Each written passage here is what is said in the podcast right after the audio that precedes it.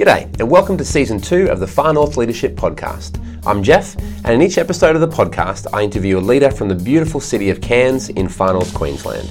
It's called the Far North Leadership Podcast for that simple reason, because it features leaders from a variety of sectors across the Far North. I don't know about you, but every time I meet a leader or I overhear a leadership conversation, it helps me grow. So enjoy the conversations, and I hope you find something that applies to your life and your leadership in every single episode.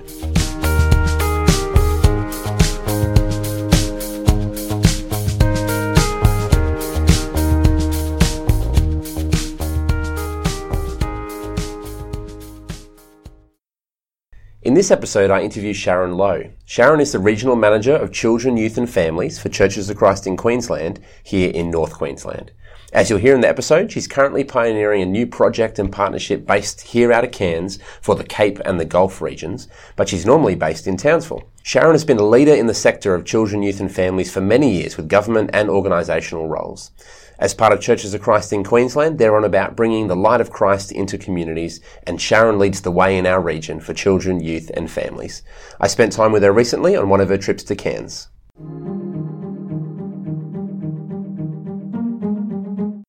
Well, thanks so much for joining me, Sharon.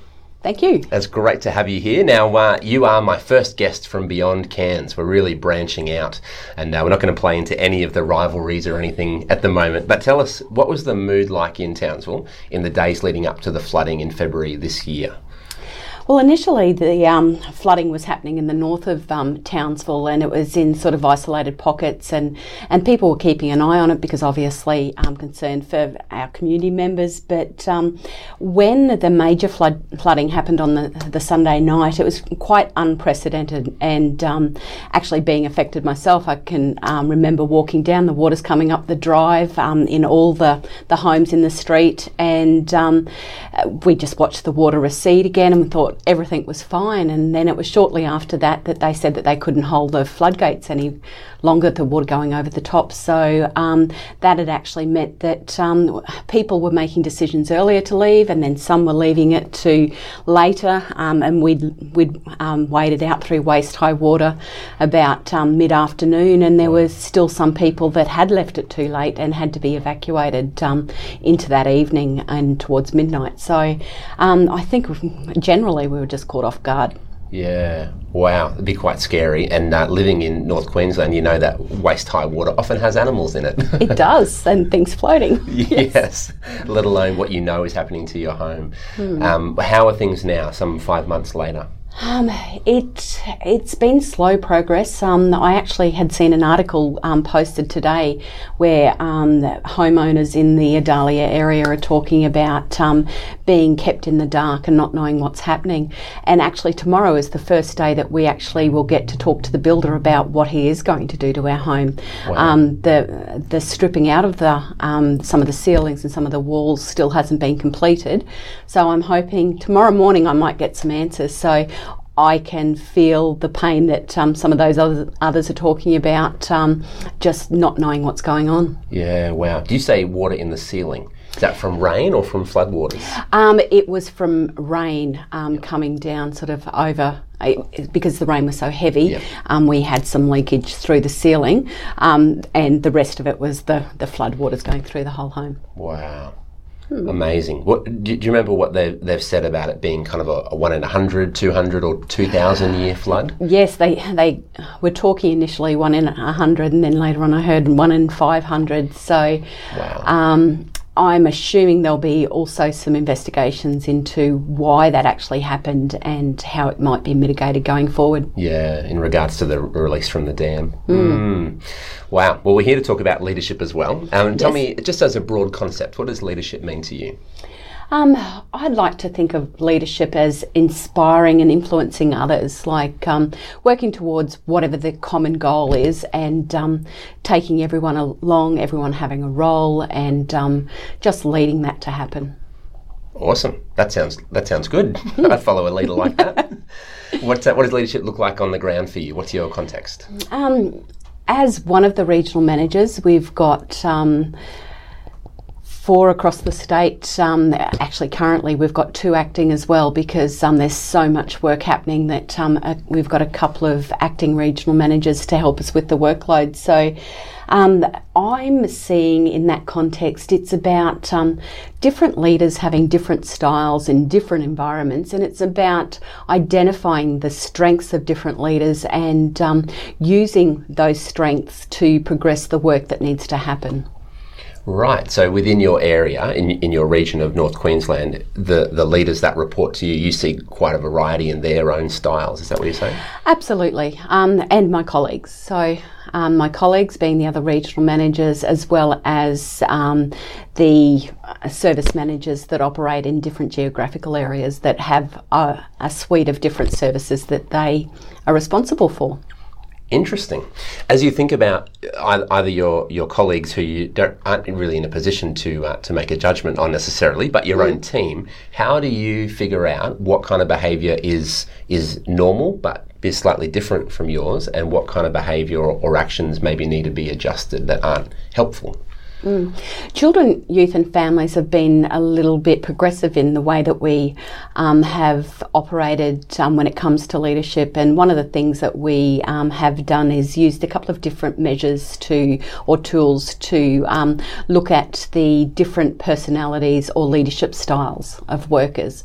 And I have, in my group, I know one of my leaders is actually a very relational type person, so she uses relationships to actually progress the work that it is that she needs to do, whereas I've got others that are more the conscientious and the people that just make things happen, that do the follow-up and finalise things and make that happen, whereas mine is an influencer type personality with a futuristic type second personality trait.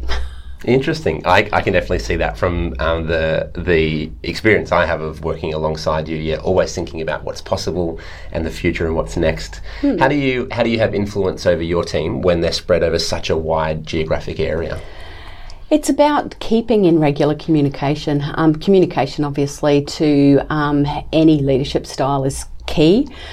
So keeping people informed about what it is that I'm doing and what I'm working in, but working out what it is that they're working on at that point in time, the things that are going well, the things that aren't going quite so well, and just walking them through. So that regular contact, and by regular I mean like every couple of days I would generally talk to the service managers in my area. Having said that, I'm currently been given the opportunity to go off and just look at the CAPE, the new CAPE Fostering and Kinship Care Service, and the Gulf Fostering Kinship Care Service. So one of the service managers that works with me has actually stepped up into an acting position, and she's covering the remainder of North Queensland, while I've been given the opportunity to really focus on that until mid-August.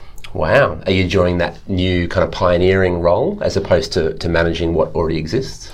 Yeah, so it's a brand new role, and it's about our partnership with RAATSICC. RAATSICC is the Remote Area Aboriginal and Torres Strait Islander Childcare Organisation. So they've operated for some 25 years in the CAPE communities, initially as a recognised entity, but that role has changed. But they have a suite of programs that they offer, so they're well entrenched in the CAPE communities, which has meant that we've easily transitioned into there. So we have some services or some areas that have RAATSICC workers, so Lockhart River, Napranum, Pomperau and Cowanyama will all have a RAATSICC worker, and we have 3 workers for the CAPE that are based in Cairns, being a team leader and 2 senior fostering caseworkers. So later on, we'll have a similar setup based from Mount Isa covering the Gulf. Great. So come August, the plan, I presume, is for you to move back to your regional manager role? It will be, yes. Yeah. And then will the team leaders here in Cairns and based out of Mount Isa report to a different service manager? Is that the idea? That will be the idea, yes. So there'll be a service manager who the team leader for the CAPE will report to. Golf will be a little bit different because we're using the existing team leader that does fostering for Mount Isa, and they will report to the existing Mount Isa service manager. Yeah, that's cool. Have there been any surprises for you kind of stepping down a couple of layers in the organisation in a sense to begin this new work? Any things that have surprised you or helped you think, as a regional manager? In respect to help me, we have an amazing group of support services, and something that surprised me has been the technology and difficulty in getting reception in communities, and the systems that we have developed are so compliance driven that we often use our databases or technology to assist us to actually do that work and do the work well. So when you're up in communities and you've got one bar and you can't access database systems and that sort of thing, that was a bit of an eye-opener, because everything that we have is based on our database system. And in any other areas across Queensland, there's generally reception and ability to get onto those systems remotely. But in some communities, that's not quite so easy. So there are solutions, and it just means that we need to be a bit innovative and make them happen. So it would be without all those supports that this job would have been a lot harder. So I'm very grateful to them all. Yeah, that's great. I guess that's one of the benefits of being part of a statewide organisation that's large, to have all those support services.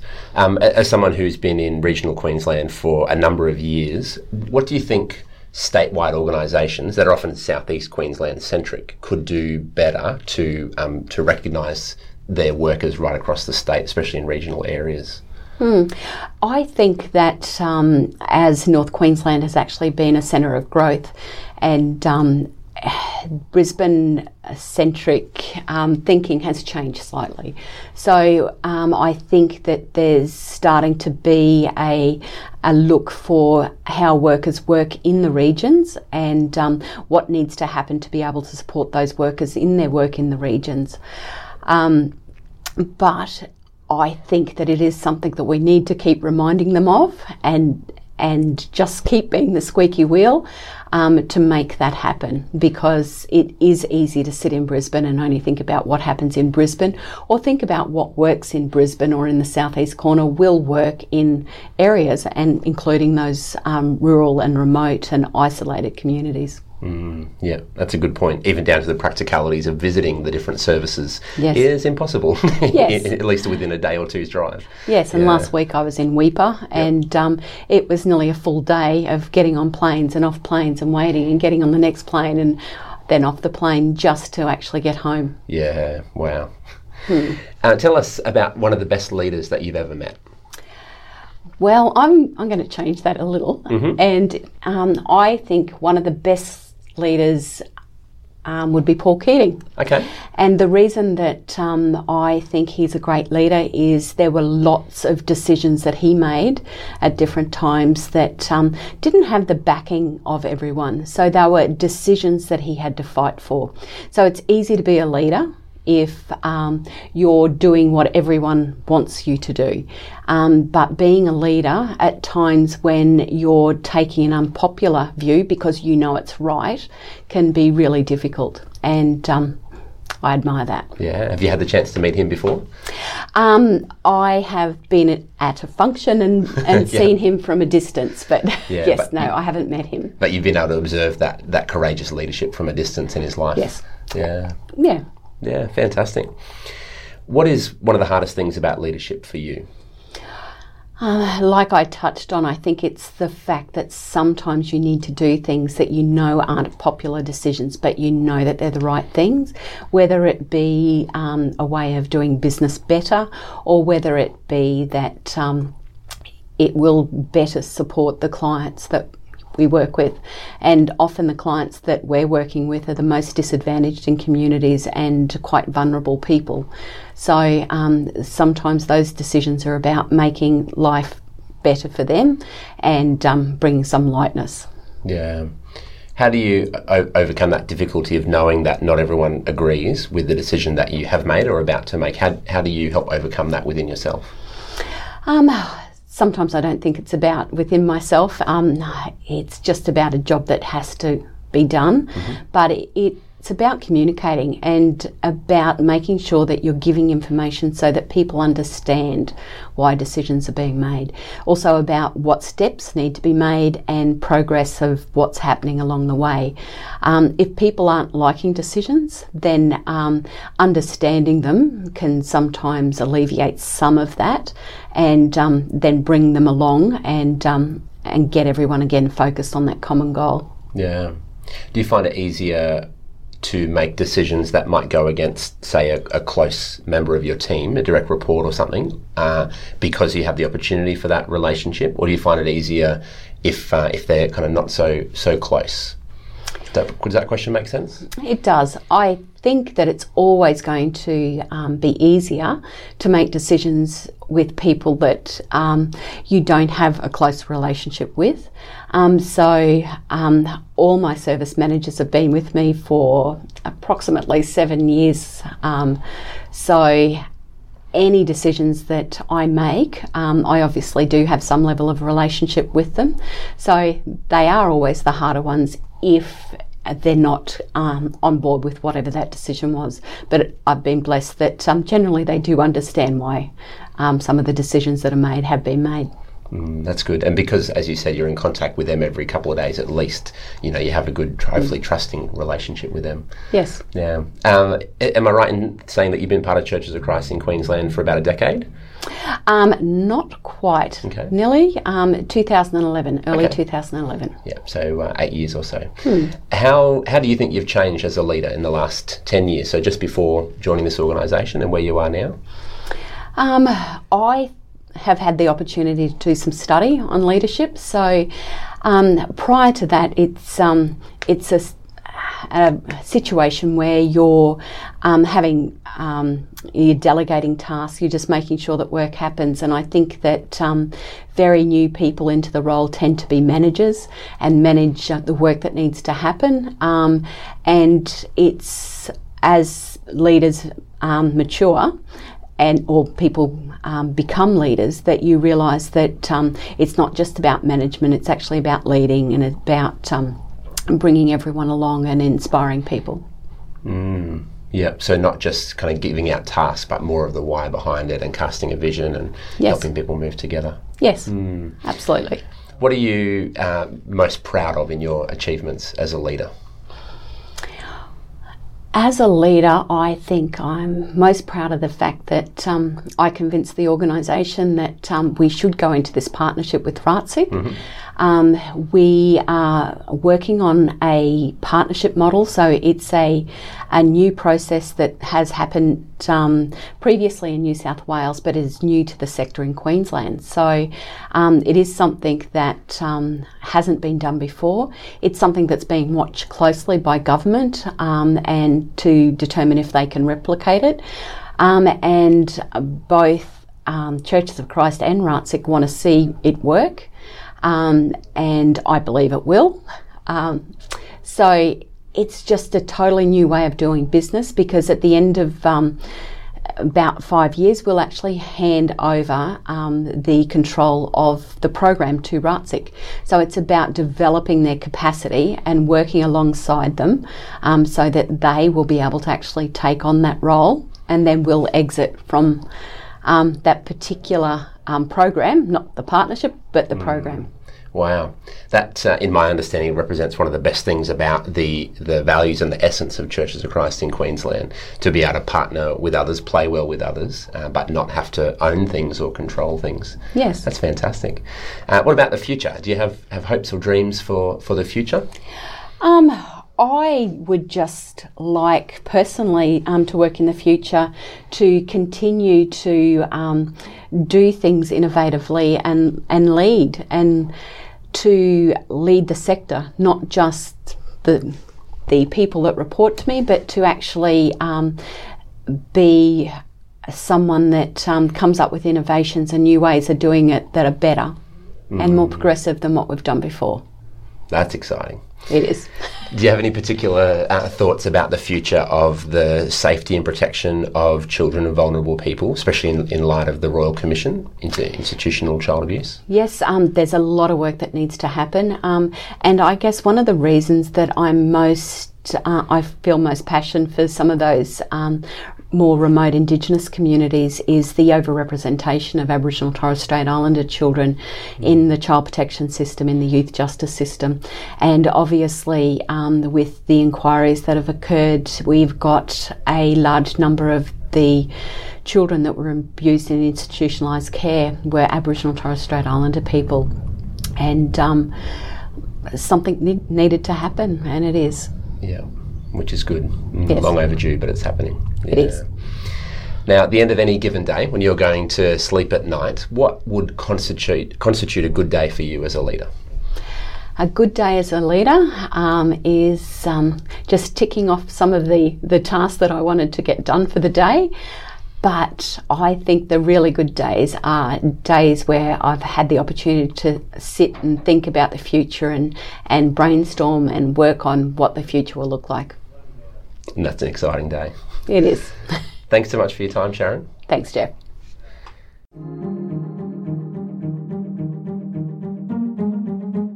Sharon is so articulate about how she leads and why good leadership is so important. Now, I know I can resonate with what she said about how it can be hard to make decisions sometimes and how important it is to communicate clearly and openly with people before, during, and after the decision. Thanks for listening into this conversation. I trust you found something in this episode that applies to your life and leadership.